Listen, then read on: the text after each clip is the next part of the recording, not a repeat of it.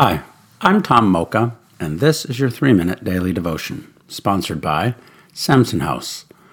Our scripture today is Ephesians chapter 4, verses 7 through 13. But to each one of us, grace has been given as Christ apportioned it. This is why it says, When he ascended on high, he took many captives and gave gifts to his people.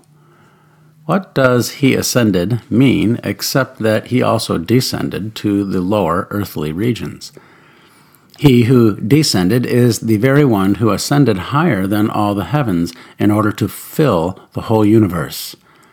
So Christ himself gave the apostles, the prophets, the evangelists, the pastors, and the teachers to equip his people for works of service so that the body of Christ may be built up until we all reach unity in the faith and in the knowledge of the Son of God and become mature, attaining to the whole measure of the fullness of Christ.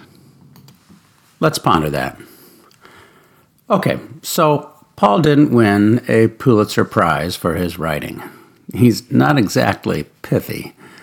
But if we step back out of the weeds of his seemingly random thoughts here, his point begins to take shape all of us are called to serve others so that everyone in the body of Christ will grow up into a strong, mature, faithful follower of Jesus. The good news is God has provided personal trainers to build us up so we can, in turn, build others up. However, these days there is a reticence connected to apostles, prophets, evangelists, pastors, and teachers.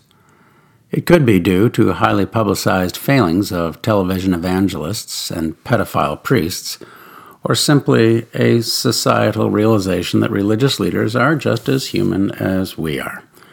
Either way, we are skeptical of leaders called by God, and for good reason. Humanness equates with both sinfulness and greatness, sometimes simultaneously. We put these leaders up on pedestals of moral authority, isolated and vulnerable. And then we are indignant when they teeter and fall. Rather than assuming a throw the bums out mentality, it might help to see religious leaders for what they are ordinary people called to an extraordinary task. God has provided these special trainers to build up our spiritual muscles so that our faith will grow and we will draw nearer to Jesus. How can we pray about that?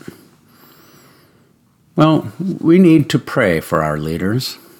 They bear an unusual burden, often alone. Thanks for listening, and have a great day.